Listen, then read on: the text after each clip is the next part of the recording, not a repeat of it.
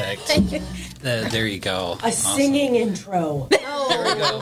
So we're gonna need you to sing the intro. If you could do that, that'd be great. Thanks. You're listening to MPS Connections with your host, AJ Hoffman. Hello, friends. Welcome to MPS Connections with your host, AJ Hoffman. Uh, go ahead and introduce yourselves. I am Jillian Seamster. I teach third grade at Central Park, and I am a proud Midland Public Schools graduate.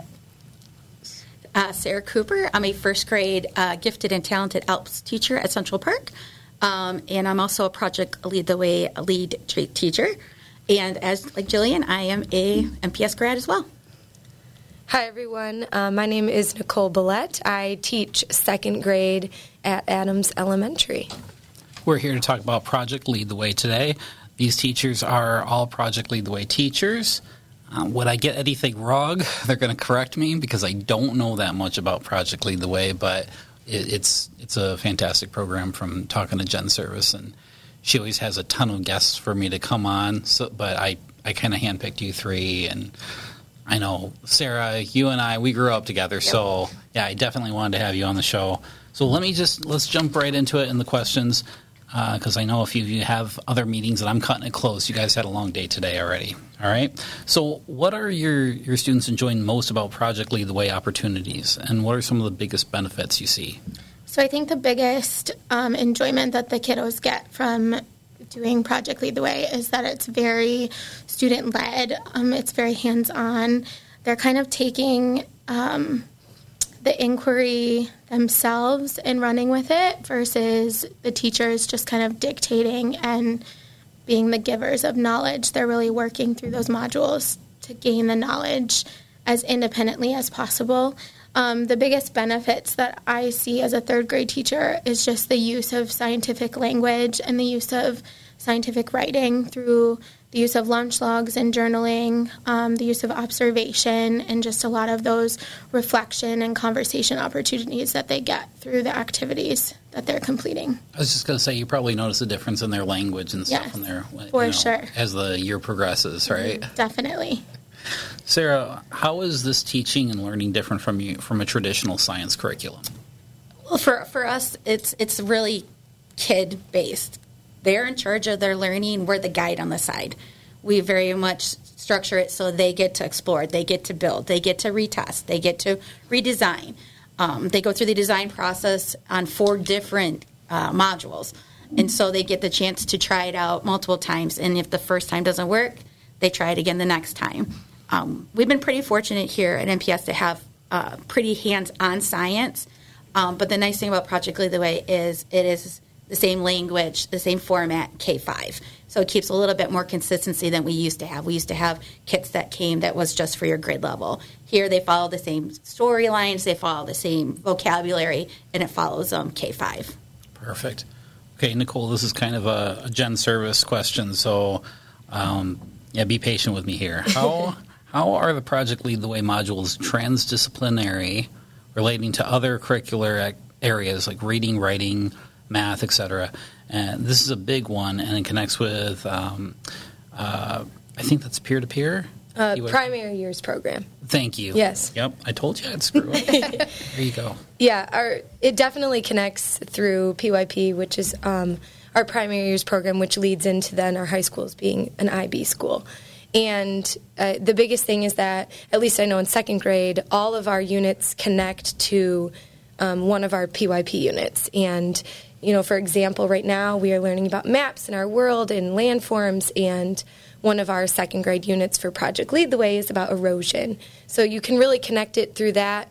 Um, and then, you know, there's projects uh, involving Google. So they have online work, they have reading and writing. You connect it through so many aspects of literacy.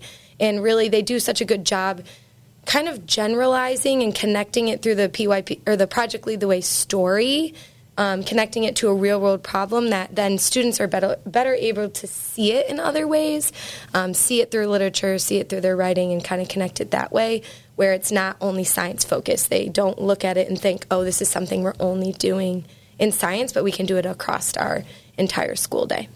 Kind of encourages critical thinking. Yeah, yeah, and and it really helps them.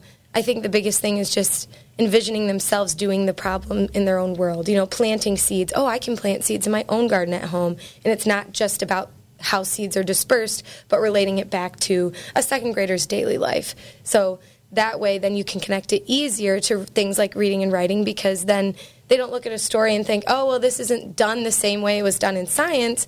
They're not in that lens, they don't have that focus. They can kind of broaden that focus, which is helpful. That's fair.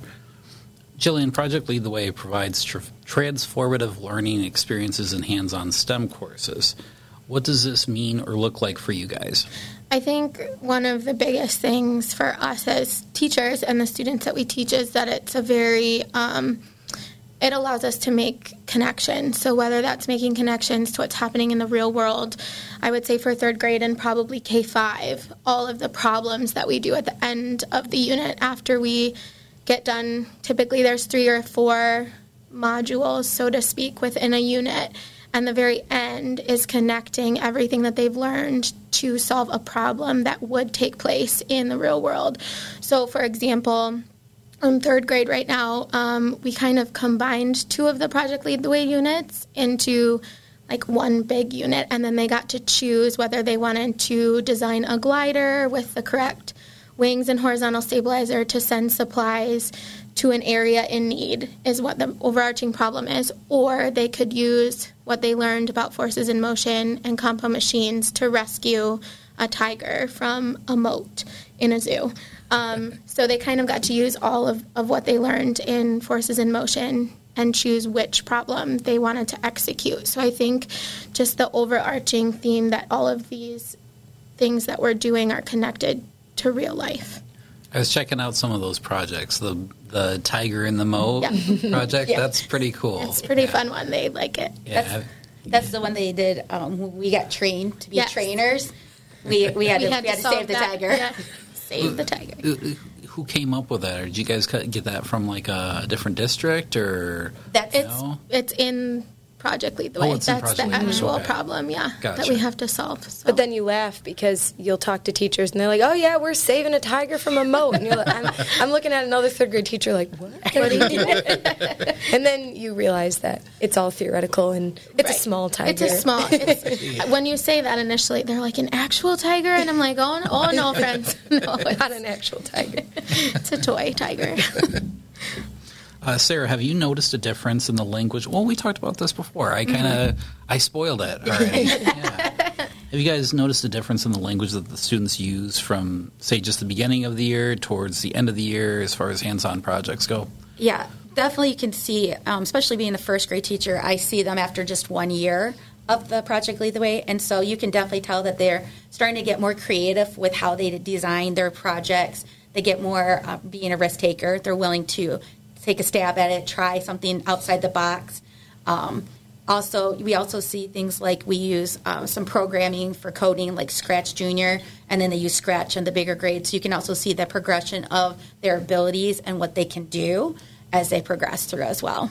Nice. I also think just like perseverance is a huge mm-hmm. skill, and I think especially when you're young, like learning to kind of work through things um, they're not as quick in the older grades at this point to shut down. They're more willing to work through a problem too, which I think we can give credit to PLTW for. That's really interesting. Mm-hmm. That's cool. You guys all notice that? Mm-hmm. Okay. I think the biggest thing across like coming in and even just throughout the year of second grade is the language as far as the engineering design process too because that's used in every single module you know you're asking you're evaluating you're designing and that I can see being used in other other types of activities that we do, not just Project Lead the Way, but I know that that's kind of driven from that general language, using it throughout the years too. Perfect. Uh, Sarah and Jillian, you guys are both in the same building. How much do you collaborate with each other on, on your classes' work? Uh, definitely your grade level team. We collaborate a lot with because um, a lot of times it is tied within our PYP units and so we collaborate together to figure out how we wanted to go about it, uh, how our timing's going, and things like that.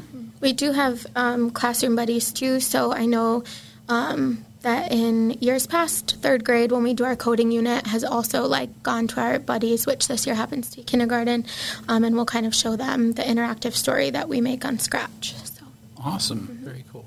Talk about Scratch a little bit. I know, like I kind of know what it is, but for parents that maybe don't know what it is or don't um, haven't used it or haven't heard their, their students talk about it.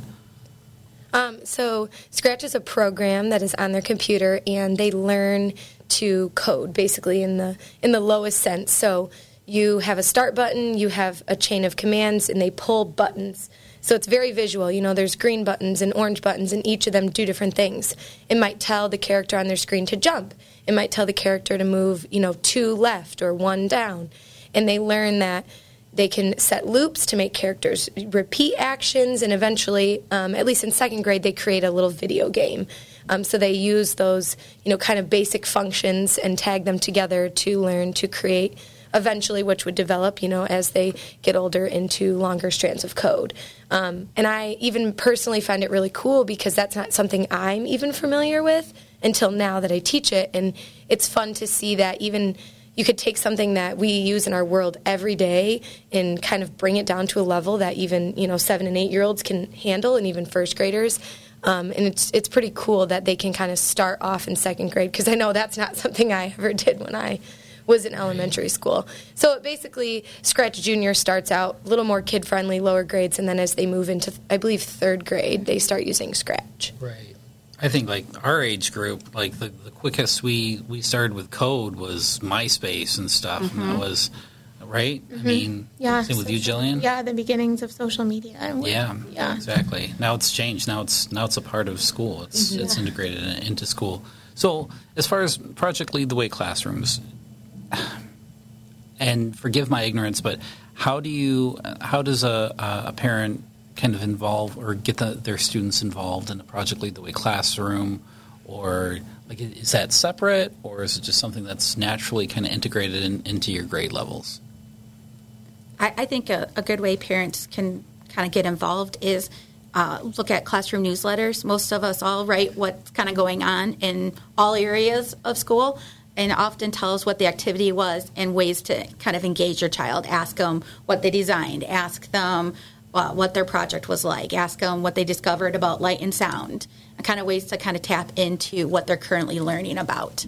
Perfect. Okay. Yeah, and a lot of those, um, I know at least uh, at Adams, we've been starting to send home like specific PYP ones, which integrate a lot of the project lead the way. And I know when we did, um, we are learning about plants and seed distribution. You know, I encourage a lot of them like grow something at home. Ask your parents when you're at the store if you can buy, you know, a dollar bag of seeds and see what can happen. So just kind of like taking it a step further to kind of have their own little inquiry cycle at home, I feel like is an easy way. And a lot of these are, you know, affordable or small things that they can do that they don't even maybe have to buy and can just be things that they talk about or, um, you know, and venturing outside and just looking and seeing and kind of making those at home connections or outside world connections to what we're doing in the classroom too. Awesome.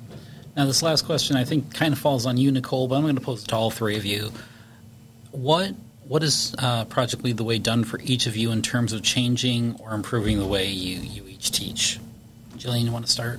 I just, I think one of the biggest things is um, kind of teaching myself how to teach in this way. So instead of, I'm more of a facilitator now versus like a distributor of knowledge, so to speak. I'm there um, for them for questions and those types of things, but really they're kind of in charge of um, kind of discovering things more so independently, like aside from me. I love that. That's a great way of putting it. You're you're more of a facilitator more than like a pusher of lecture or Yes. knowledge or anything like Yeah. that. Yeah, Sarah, what do- what do you think? Yeah, kind of the same thing. Like, I think you had to, especially because I think, you know, when we were students ourselves, it wasn't this way. This is Right. not how we learned science. No. And so you're used to somebody coming up and telling you what, you know, how everything is. And this is so much, you step away and it's, what do you think? Mm-hmm. How is this? Why is this? It's really on them and their learning.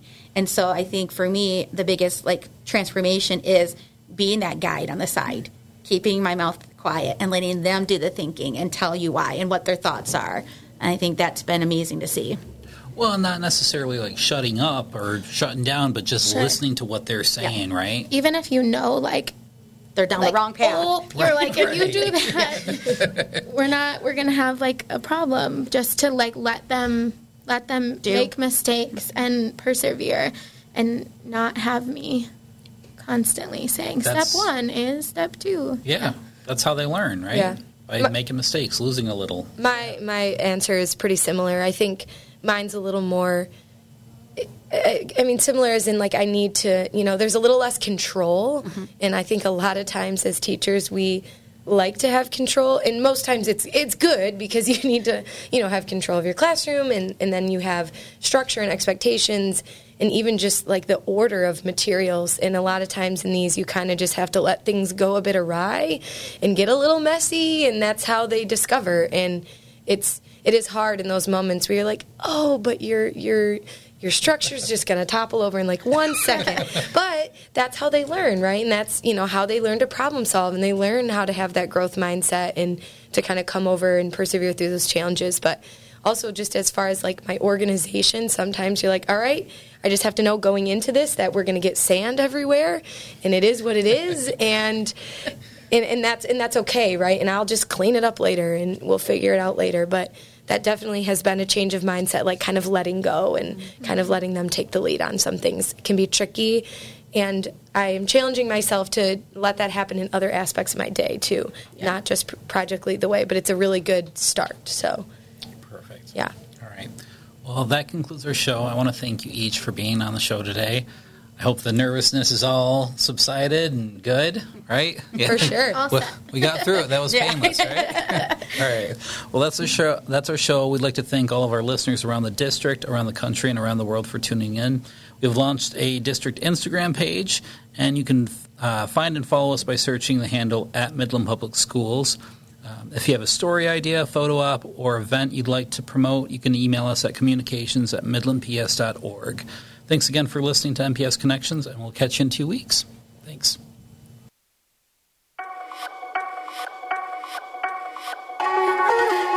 Do you have an idea for a podcast?